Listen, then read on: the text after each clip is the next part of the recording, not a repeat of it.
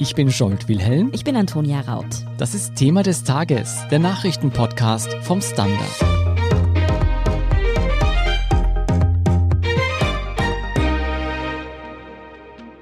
In Österreich geht die Uni wieder los. Für die allermeisten Studierenden heißt das wegen Corona aber nicht zurück in die Hörsäle.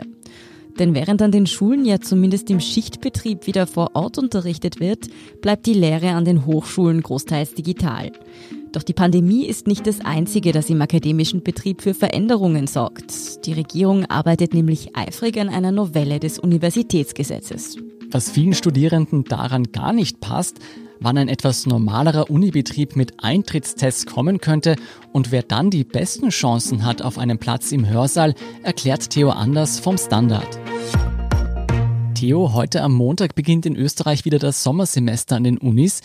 Wie sieht es denn aktuell vor Ort aus? Ja, also das Sommersemester beginnt, wie du sagst. Das heißt, es ist auch Prüfungszeit und es finden ja nach wie vor einige Präsenzprüfungen schon auch an Unis statt. Also zum Beispiel im Audimax der Uni Wien finden Präsenzprüfungen mit bis zu 100 Teilnehmern statt. Das heißt, man wird schon Leute sehen jetzt, wenn man auf die Uni geht, aber was die Lehrveranstaltungen betrifft, wird es sicherlich auch in nächster Zeit so sein, dass kaum Präsenzlehrveranstaltungen stattfinden. Das heißt, es gibt ja schon auch in den vergangenen Monaten Laborübungen, künstlerische Übungen, praktische Exkursionen und dergleichen, aber der Großteil der Vorlesungen, Seminare und Veranstaltungen findet eben auf Distanz, also online statt. Das heißt, die Unis sind im Moment noch ziemlich ausgestorben.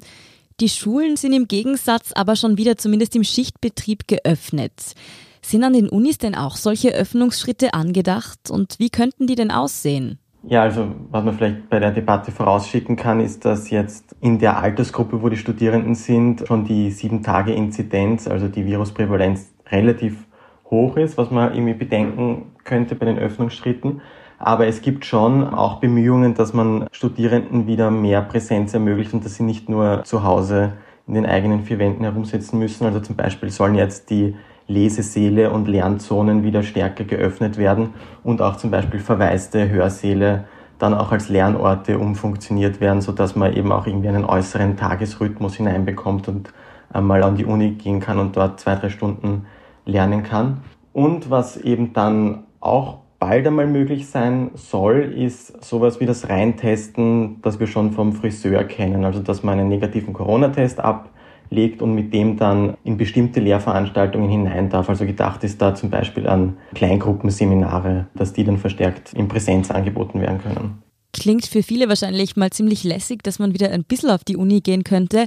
Aber gibt es dafür denn schon sowas wie eine rechtliche Grundlage? Das stelle ich mir ja nicht so einfach vor. Nein, also es gibt eine solche rechtliche Grundlage noch nicht, überraschenderweise. Also das Sommersemester beginnt, aber das Gesetz wird jetzt erst fertig ausgearbeitet und dann wohl auch erst Ende März, Anfang April im Parlament beschlossen. Das Ministerium meint zwar, dass es theoretisch auch möglich wäre, das über die Hausordnung der einzelnen Unis schon jetzt zu machen, das Reintesten, aber Juristen, mit denen ich gesprochen habe, zweifeln daran, dass das möglich ist und sagen, es braucht sehr wohl ein Gesetz. Vielleicht eine Anekdote, die Universität für Bodenkultur, die BOKU, hat noch bis vor kurzem auf ihrer Website stehen gehabt, dass sie schon ab 1. März Präsenzprüfungen nur mehr mit negativen Corona-Test abhalten. Das heißt, du brauchst einen negativen Test, wenn du zur Prüfung gehst. Nach meiner Anfrage haben sie dann einen Rückzieher gemacht und gesagt, das war ein Versehen. Also sie können jetzt doch noch kein negatives Testergebnis als Teilnahmevoraussetzung verankern. Also bis das wirklich rechtlich auf sauberer Grundlage steht, wird es mindestens noch bis Ostern dauern. Wie ist denn das zu erklären, dass das Ministerium bei den Unis so hinterherhinkt? Bei den Schulen gibt es ja solche Eintrittstests schon. Gute Frage. Also ich kann es auch nicht ganz erklären. Also ich habe es den Wissenschaftsminister Fassmann letztens bei einer Pressekonferenz gefragt. Er meinte, besser spät als nicht und hat dann auch darauf verwiesen, dass sich dieses Modell an den Schulen erst jetzt im vergangenen Monat etabliert hat, so dass man das ausweiten kann. Wobei, finde ich, dadurch noch nicht ganz erklärbar wird, warum sie noch keine gesetzlichen Vorkehrungen getroffen haben oder Planungsvorkehrungen, weil, wie man ja weiß, die Lehrveranstaltungsanmeldungen sind mittlerweile schon vorbei, das ganze Semester ist eigentlich durchgetaktet. Also wie man das jetzt dann noch auf Präsenz umstellen will in den nächsten Monaten, ist mir noch nicht ganz klar. Geht denn aus den Plänen hervor, wer als erstes wieder zurück an die Unis darf? Also es soll sicher ein Fokus auf Studienanfänger, Erstsemester gelegt werden, damit die mal ein bisschen reinkommen, auch in den normalen Unibetrieb und nicht gleich dann von zu Hause alles machen müssen. Und dann soll es eben einen Fokus auf Lehrveranstaltungen geben, wo es eben besonders wichtig ist, dass man von Angesicht zu Angesicht diskutieren kann, Kleingruppen, Seminare vor allem. Und dann sowieso Laborübungen, technische Übungen, künstlerische Übungen, die man einfach nicht von zu Hause aus machen kann. Aber was wäre denn jetzt zum Beispiel mit Studierenden, die so eine Übung zwar besuchen wollen, sich aber partout nicht testen lassen möchten? Das ist noch unklar, da es eben auch dieser Gesetzestext noch nicht vorliegt, ob die Studierenden, wenn sie schon angemeldet sind, dann beispielsweise das Recht haben, sich für eine andere Lehrveranstaltung anzumelden, die digital stattfindet, oder auch was mit Studierenden ist, die jetzt im Ausland sind und dann bei der Einreise zwei Wochen in Quarantäne müssten. Also das ist alles noch nicht klar. Das heißt, in der Praxis wird es so sein, dass man mal abwarten muss, bis das Gesetz beschlossen ist und dann werden die Unis ihre darauf basierenden Regelungen vielleicht treffen. Also ich würde nicht darauf tippen, dass das wirklich schon flächendeckend im Sommersemester zum Einsatz kommen kann. Theo, du hast schon angesprochen, dass für Erstsemestrige die Situation natürlich besonders ja, seltsam und sicher auch schwierig ist. Ich meine, da studieren jetzt Menschen, die faktisch die Uni kaum einmal von innen gesehen haben. Aber auch für die anderen, denke ich mir, ist es ja schon eine sehr besondere und belastende Zeit, um zu studieren. Eine Umfrage hat jetzt ergeben, dass die Studierenden wirklich auch psychisch an ihre Grenzen stoßen. Diese Umfrage hat das Bildungsministerium durchgeführt und was kommt denn da jetzt eigentlich genau heraus? Ja, also das Bildungsministerium hat diese Umfrage beim Umfrageinstitut Peter Hayek in Auftrag gegeben, das eine vergleichbare Studie auch schon im April des Vorjahres durchgeführt hat. Was da eben rauskommt bei der Umfrage, bei der jetzigen, ist, dass 19 Prozent der Studierenden sagen, dass sie die Situation mit dem Distance Learning und dem pandemischen Unibetrieb als sehr belastend empfinden. 41 Prozent sagen eher belastend. Das heißt, das sind insgesamt 60 Prozent. Man sieht es auch beim Thema Konzentrationsprobleme, dass im Vergleich zum Vorjahr April 2020, wo quasi der Anfang der Pandemie war, da haben 44 Prozent gesagt, dass sie sich jetzt mit dem Konzentrieren schwer tun. Und mittlerweile haben 56 Prozent Konzentrationsprobleme, sagen sie in der Umfrage. Andererseits ist auch nicht alles nur schwarz. Also zum Beispiel sagen die Studierenden, dass sich das Online-Angebot merklich verbessert hat und auch im Alltag haben jetzt circa 70 Prozent keine großen Probleme. Aber auf der anderen Seite merken vor allem die psychologischen Studienberatungsstellen aller Orten, dass der Andrang zunimmt und dass es einfach einen doch beträchtlichen Prozentsatz von Studierenden gibt, die einfach psychisch mit der Situation nicht zurechtkommen und jetzt auch sogar schon wirklich in hohem Maße Hilfe suchen bei den professionellen Stellen. Für die Betroffenen ist das natürlich eine sehr besorgniserregende Situation.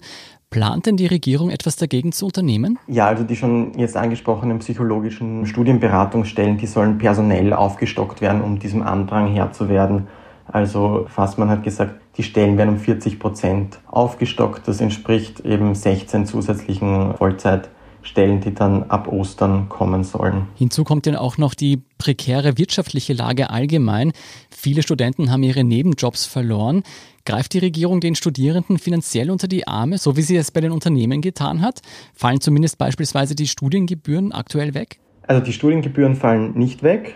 Es gibt jetzt auch nicht mehr wie in dem ersten Corona-Semester, das Sommersemester 2020, das wurde zum neutralen Semester deklariert. Das heißt, da wurden die Fristen für den Beihilfenbezug und dergleichen um ein Semester gestreckt. Das gibt es jetzt auch nicht mehr. Und wer Studiengebühren normalerweise zahlen müsste, muss sie jetzt auch zahlen. Zu den von dir angesprochenen Nebenjobs, die viele eben verloren haben durch die Lockdowns und Beschränkungen. Das waren oft geringfügige Beschäftigungsverhältnisse, für die greift eben weder die Kurzarbeit noch hat man dann ein Anrecht auf Arbeitslosengeld. Das heißt, das ist ökonomisch schon sicherlich belastend. Was es zum Beispiel gibt, ist an vielen lokalen ÖHs so Sozialtöpfe, wo man Unterstützung beziehen kann. Und das Ministerium und die BundesÖH haben auch einen Härtefallfonds ungefähr im Umfang von einer halben Million, glaube ich, also nicht besonders viel errichtet, der eben zur Hälfte vom Ministerium und zur Hälfte von der Hochschulerschaft gespeist wird, wo man sich eben auch, wenn man Bedarf hat, anmelden kann und Geld daraus beziehen kann. Alles in allem macht Corona das Studieren also gewiss nicht leichter. Abseits von der Pandemie bereitet vielen Studierenden aber die geplante Novelle des Universitätsgesetzes zusätzlich Sorgen. Was hat die Regierung denn vor zu ändern? Beziehungsweise wie sah denn der ursprüngliche Plan der Regierung aus, muss man sagen, der dann so für Furore gesorgt hat? Ja, also der ursprüngliche Plan, der dann in Form eines Gesetzesentwurfs im Dezember in die Begutachtung gegangen ist, der hat eben unter anderem vorgesehen eine verpflichtende Mindeststudienleistung für Studienanfänger. Das heißt, wenn du zu studieren beginnst, musst du in den ersten vier Semestern insgesamt eine gewisse Anzahl von ECTS-Punkten vorweisen. Ansonsten wirst du vom Studium ausgeschlossen. Ursprünglich in der ersten Fassung war eben vorgesehen, dass das 24 ECTS-Punkte innerhalb der ersten vier Semester sein müssen. Das heißt umgerechnet sechs ECTS-Punkte pro Semester. Und wenn man das dann nicht geschafft hätte, wäre man für zehn Jahre von diesem Studium an der Uni gesperrt worden. Das war so der Plan. Und eine andere Sache betrifft eben den Umbau, was die Kompetenzen der verschiedenen Leitungsorgane der Unis betrifft. Da wollte man eben die Rektorate stärken und die Senate beschneiden. Also da ging es etwa um die Wiederbestellung von Rektoren.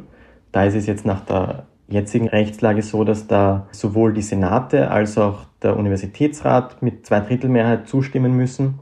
Und die Regierung hat ursprünglich geplant, den Senat bei dieser Wiederwahl des Rektors auszuschalten. Das heißt, er hätte da kein Mitspracherecht mehr gehabt. Und im Senat sind eben vertreten die Studierenden, die Professoren und der akademische Mittelbau. Das heißt, diese Studierende, akademische Mittelbau und Professoren wären halt dadurch bis zum gewissen Grad entmachtet worden.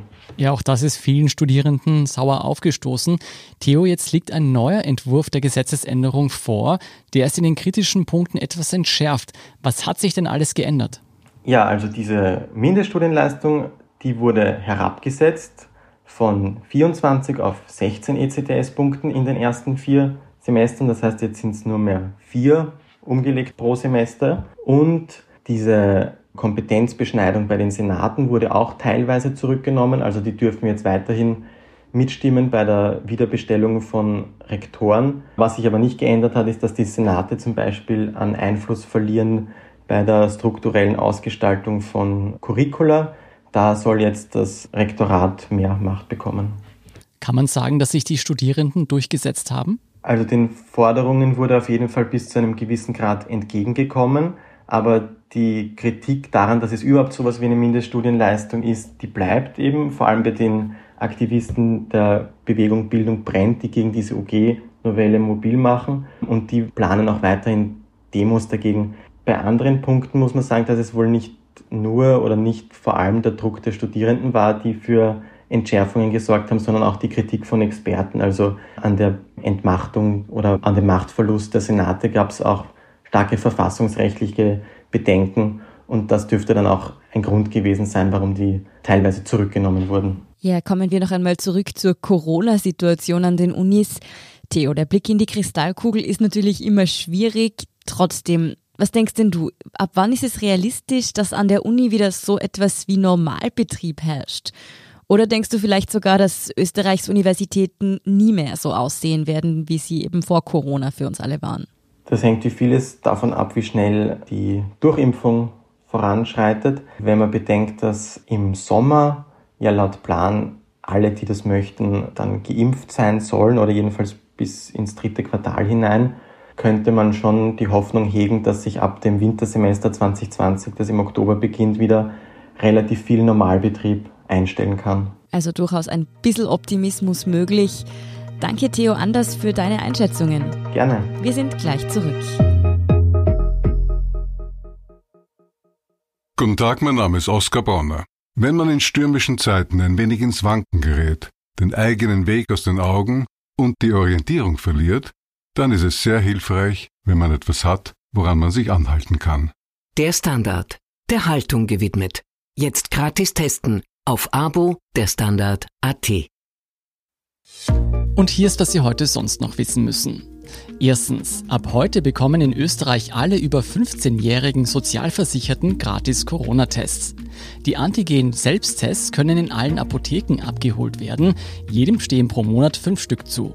Allerdings ist fraglich, ob es genügend Tests für alle geben wird. Vertreter der Apothekerkammer appellierten deshalb an die Österreicher, nicht alle gleich zum Monatsbeginn ihre Tests abzuholen. Die Schnelltests sind nur für die eigene Absicherung gedacht. Als Eintrittstests für Friseure und Co. gelten sie nicht. Ob schon bald mit Eintrittstests noch weitere Freiheiten möglich sind, gibt die Bundesregierung Montagabend bekannt. Zweitens. Frankreichs früherer Präsident Nicolas Sarkozy ist wegen Bestechung und unerlaubter Einflussnahme zu einer Haftstrafe von drei Jahren verurteilt worden. Davon werden zwei Jahre zur Bewährung ausgesetzt, berichtete die Nachrichtenagentur AFP am Montag. Der 66-Jährige muss voraussichtlich nicht ins Gefängnis, weil die Strafe zu Hause unter elektronischer Überwachung abgebüßt werden kann. Sarkozy soll 2014 über seinen Anwalt von einem Richter Ermittlungsgeheimnisse erhalten haben. Das hat laut Anklage die Unabhängigkeit der Justiz verletzt. Sarkozy hat nun zehn Tage lang Zeit, gegen das Urteil Berufung einzulegen. Und drittens, die Komödie Borat Subsequent Movie Film des britischen Komikers Sacha Baron Cohen und das Roadmovie Nomadland sind die diesjährigen Sieger der Golden Globes. Die beiden Filme gewannen am Sonntagabend die Auszeichnungen für die beste Filmkomödie und das beste Filmdrama. Nomad-Regisseurin Chloe Zhao wurde als beste Regisseurin geehrt, Cohen als bester Hauptdarsteller einer Komödie. Mehr dazu und die aktuellsten Informationen zum weiteren Weltgeschehen finden Sie wie immer auf derstandard.at. Um keine Folge von Thema des Tages zu verpassen, abonnieren Sie uns bei Apple Podcasts oder Spotify. Unterstützen können Sie uns mit einer 5-Sterne-Bewertung und vor allem indem Sie für den Standard zahlen. Alle Infos dazu finden Sie auf abo.derstandard.at. Danke für Ihre Unterstützung. Ich bin Jolt Wilhelm. Ich bin Antonia Raut. Baba und bis zum nächsten Mal.